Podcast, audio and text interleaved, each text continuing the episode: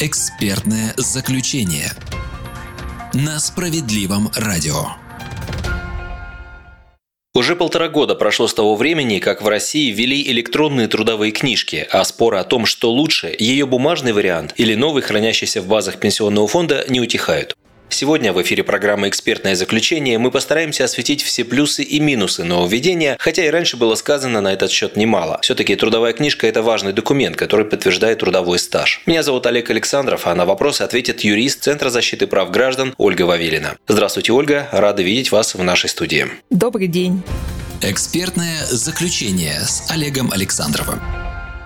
Что такое электронная трудовая книжка? Это цифровой аналог привычной всем трудовой книжки. В него заносятся сведения о трудовой деятельности работника, начиная с 2020 года, которые хранятся электронно на информационных ресурсах Пенсионного фонда России. С 1 января 2020 года все работодатели обязаны формировать такие сведения на каждого работника и передавать в Пенсионный фонд по форме СЗВ-ТД. Это значит, что сегодня во всех предприятиях и организациях кадровые службы электронной трудовой книжки книжки уже ведут на всех работников. Замечу также, что сама форма подачи сведений в пенсионный фонд совершенствуется. Сейчас актуальная версия СЗВ-ТД от 26 сентября 2020 года. Однако из-за пандемии коронавирусной инфекции, когда многие работники организации оказались переведены на дистанционный режим работы, пенсионный фонд продлил возможность предоставлять сведения о трудовой деятельности в старом формате 2019 года до 1 августа 2021 года. Кроме того, с 1 июля 2020 2021 года вступили в силу положения постановления правления Пенсионного фонда России номер 769-П. Начиная с этой даты, при подаче формы СЗВ-ТД работодателям необходимо заполнять новый реквизит – код выполняемой функции. Он соответствует общероссийским классификаторам занятий. В частности, порядок по заполнению СЗВ-ТД были дополнены возможностью предоставления сведений за другого страхователя в случае представления сведений за право предшественника и возможностью указания работы в районах Крайнего Севера севера или в приравненных к ним местностях.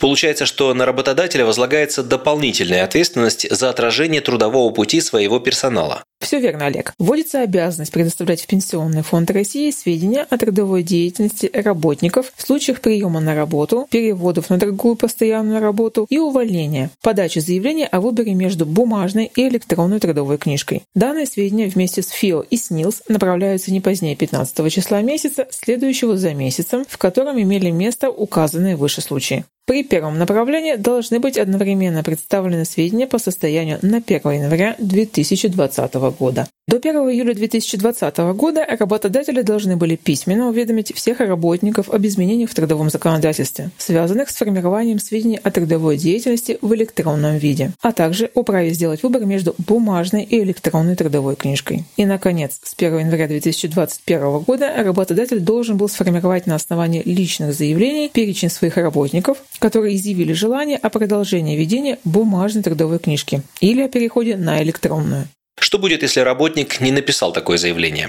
Если работник не подал никакого заявления, то за ним сохранится бумажная трудовая книжка. Данное право, кстати, работник сохранит и на новом месте работы. При этом закон предусматривает возможность изменить решение и подать в дальнейшем новое заявление о переходе на электронную трудовую книжку. А если выберет электронную?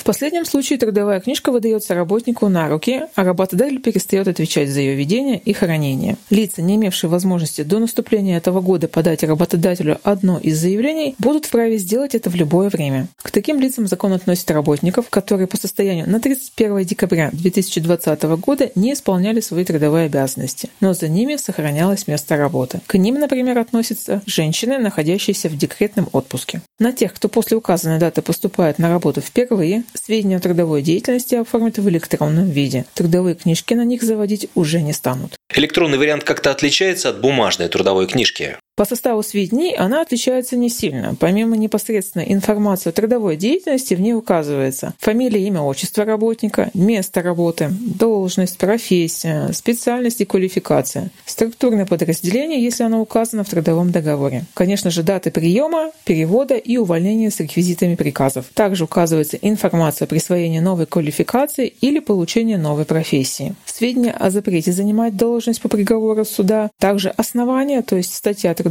кодекса и причины прекращения трудового договора. Ну, все это содержалось и на бумажном носителе. Да, Олег, но некоторые отличия все же есть. Например, в электронной версии указан СНИЛС работника, и при этом нет информации о награждениях. Также в электронную трудовую не вносятся данные, которые могут быть важны для некоторых категорий работников. Например, работодатель в форме ЦЗВ ТД не передает в пенсионный фонд информацию о том, что работник принят на работу вахтовым методом. Для этого есть отдельные отчеты. В бумажной же трудовой книжке эта информация отражается, то есть все сведения находятся в одном месте. После ваших слов я бы не торопился расставаться с бумажной трудовой книжкой. Однако и у электронной трудовой книжки есть немало плюсов. Во-первых, возникает меньше ошибок. Так как отчет в пенсионный фонд унифицированный, то работодатели будут проявлять меньше самодеятельности в отличие от заполнения бумажной трудовой. Во-вторых, быстрый доступ к информации. Вы в любое время можете посмотреть, какие сведения передал работодатель. Из бумажной трудовой, которая хранится у работодателя, получить сведения при необходимости как минимум дольше по времени. Чтобы получить из нее выписку или сделать копию, необходимо обратиться в отдел кадров, написать заявление заявление и подождать до трех рабочих дней. Упрощенное получение соцвыплат – это третий плюс электронной формы трудовой. Чтобы назначить пособия и прочие выплаты, госорганы получат данные о вашей трудовой деятельности по каналам межведомственного взаимодействия. То есть вам не придется тратить время на то, чтобы нести в госорган заверенную копию трудовой книжки. Также к достоинствам в пенсионном фонде относят дистанционное оформление пенсий. Пенсионный фонд России сможет оформить пенсию по данным лицевого счета без дополнительных документов и возможность дистанционного устройства. Например, чтобы устроиться на дистанционную работу, можно будет отправить работодателю по электронной почте форму СТД-ПФР или СТД-Р как подтверждение своего стажа. Ольга, меня не оставляет мысль о компьютерных хакерах. Как показывает практика, можно взломать любую электронную базу хранения данных. Не исключено, что и сайт пенсионного фонда. В самом фонде заявляют обратное, обещая высокий уровень безопасности. Информация лицевых счетов фиксируется в распределительных системах хранения, что исключает риск потери данных. Как известно, бумажная трудовая книжка тоже может потеряться, сгореть или испортиться. С электронной трудовой книжкой вероятность потери данных ниже, но полностью исключать риск утраты данных все же нельзя. А если оставить бумажную книжку, данные в ней точно сохранятся. Также нельзя исключить риск утечки персональных данных к злоумышленникам. Здесь можно поспорить, конечно, где надежнее хранить. Это как с деньгами. Кто-то скажет, что лучше их держать в специализированных финансовых организациях, именуемых банками, а кто-то хранит свои сбережения в носках. Но хочу вернуться к минусам электронных трудовых книжек. В них не отражаются сведения о работе вахтовиков и награждения. И все? Нет, к сожалению. Пожалуй, основной недостаток электронной трудовой книжки – это отсутствие информации о трудовом стаже до 2020 года. Несмотря на то, что работодатель сдает в пенсионный фонд форму СЗВ стаж с информацией о трудовом стаже сотрудника, не исключено, что стаж до 2019 года включительно все равно придется подтверждать бумажной трудовой. То есть работнику, который отказался от бумажной трудовой книжки, нужно будет хранить ее у себя дома и при необходимости предъявлять новому работодателю, если он попросит подтвердить стаж, в том числе в госорганы. Еще один недостаток – это дублирование записей в электронной и бумажной трудовой. Непонятно, какими сведениями будет отдаваться приоритет в случае противоречия между бумажной трудовой книжкой и электронной. Что делать человеку, имеющему государственные награды и, соответственно, право на повышенную пенсию?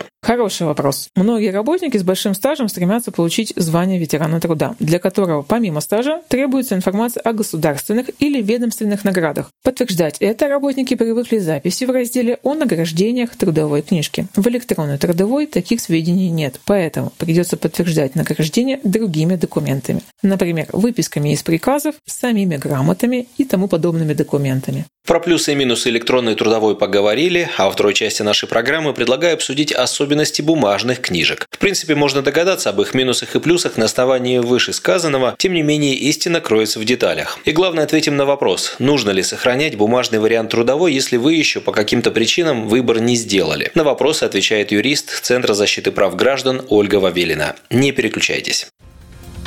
Экспертное заключение. Ольга, все, кто когда-либо работал, представляют, как выглядит их трудовая книжка. Читали запись из нее, на их основании обычно составляется резюме. И все же давайте суммируем все достоинства и недостатки бумажной книжки. Конечно, в отличие от электронной версии, в бумажной трудовой книжке есть все сведения с момента начала трудовой деятельности работника. В бумажную трудовую работодатель вносит информацию о значимых награждениях за время работы. Также работник может завести новую книжку, если сведения в старой его не устраивают. Звучит как в анекдоте про собеседование. Человек пришел устраиваться на работу, директор фирмы его спрашивает, расскажите о себе в двух словах. Всякое бывало. Ситуация анекдотичная, но и такое тоже бывало. Если в бумажной трудовой есть порочащие человека записи, например, об увольнении за прогул, работник мог как бы потерять трудовую книжку и завести новую. Но сейчас скрыть увольнение по статье станет сложнее. Новый работодатель может попросить принести форму СТД ПФР или СТДР, в которой будут сведения о причинах увольнения, если, конечно, прежний работодатель не забудет внести их в форму отчета для пенсионного фонда. Ну вот, больше таких анекдотов не будет, прикрыли лавочку. Добавлю, что возможность потерять или испортить бумажную трудовую книжку – это ее минус. В результате приходится тратить много времени на сбор документов, чтобы оформить дубликат. Какие у нее еще есть минусы? За нее надо платить, пусть и небольшие, но деньги. Покупая, например, в газетном киоске или в книжном магазине. Плату за оформление книжки или вкладыша. В нее праве брать и работодатель. А при ведении электронной трудовой книжки работник никаких расходов не несет. Учитывая перевод многих сотрудников на дистанционную работу в условиях пандемии, оформление различных выплат и оказание госуслуг услуг онлайн, использовать сейчас электронную трудовую книжку стало удобнее, чем бумажную. Так что можно сказать, что бумажная трудовая книжка уже морально устарела. Как вы считаете, стоит ли отказываться от бумажной трудовой книжки? Думаю, что не стоит спешить от нее отказываться, особенно тем людям, у кого большой стаж или есть право на досрочную пенсию. Если же стаж небольшой, то, думаю, вы ничем не рискуете. Продолжать вести бумажную трудовую книжку нет смысла и тем, кто уже оформил пенсию или на российскую пенсию не претендует, например, иностранным работникам при работе по патенту. Ознакомиться с требованием к ведению электронных трудовых книжек при желании можно в федеральных законах номер 436 и 439, а также на сайте Пенсионного фонда России. Отмечу, Отмечу, что в первой версии закона об электронных трудовых книжках было положение, что от бумажной трудовой полностью откажутся к 2027 году. Из принятой редакции закона это положение убрали. Но не исключено, что к идее полностью отказаться от бумажной трудовой законодатели еще вернутся. Тогда это все равно придется сделать.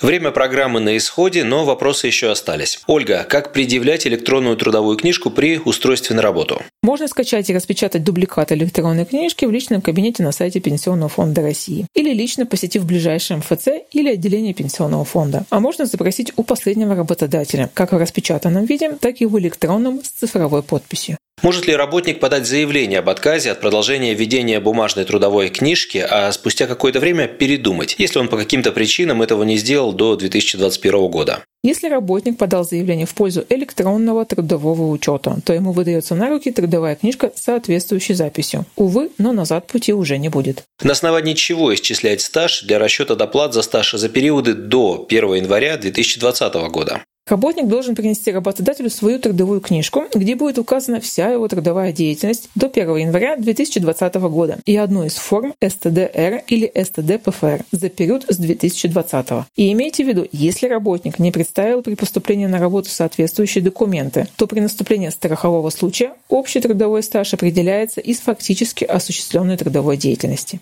Предположим, человека повысили по службе или наградили, что дало ему дополнительные права. Но приказ об этом пришел через несколько месяцев. Как внести изменения в уже переданные сведения в ПФР, чтобы не потерять стаж за время с момента наступления события? Если событие кадрового мероприятия наступило в одном отчетном периоде, а приказ о кадровом изменении вышел в другом отчетном периоде, то работодателю при представлении формы СЗВ-ТД необходимо данное изменение отразить именно в том отчетном периоде, когда наступило событие, то есть внести изменения как при расчете стажа внести в электронную форму сведения о работе на Крайнем Севере для расчета размера северной надбавки, если сейчас это не предусмотрено. Работодатель вправе внести сведения о работе в районах Крайнего Севера и приравненных к ним местностях, как в трудовую книжку, так и в сведения о трудовой деятельности. Далее работник может самостоятельно обратиться с трудовой книжкой на руках в отделение пенсионного фонда и написать заявление с просьбой внести дополнительные сведения в его личное дело.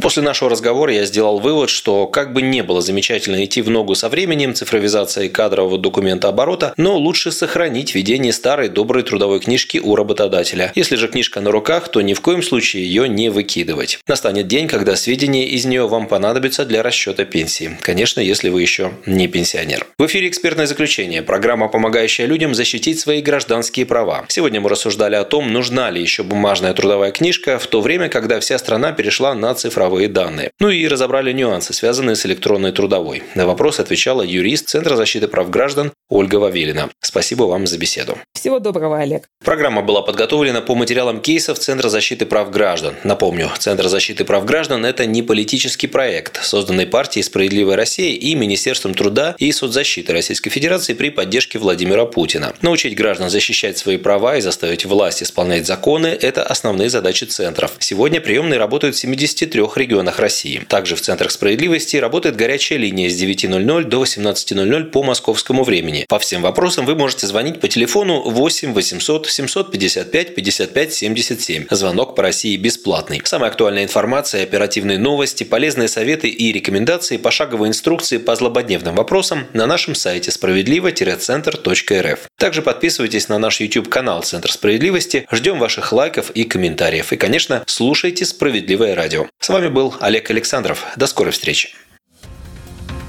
Экспертное заключение на справедливом радио.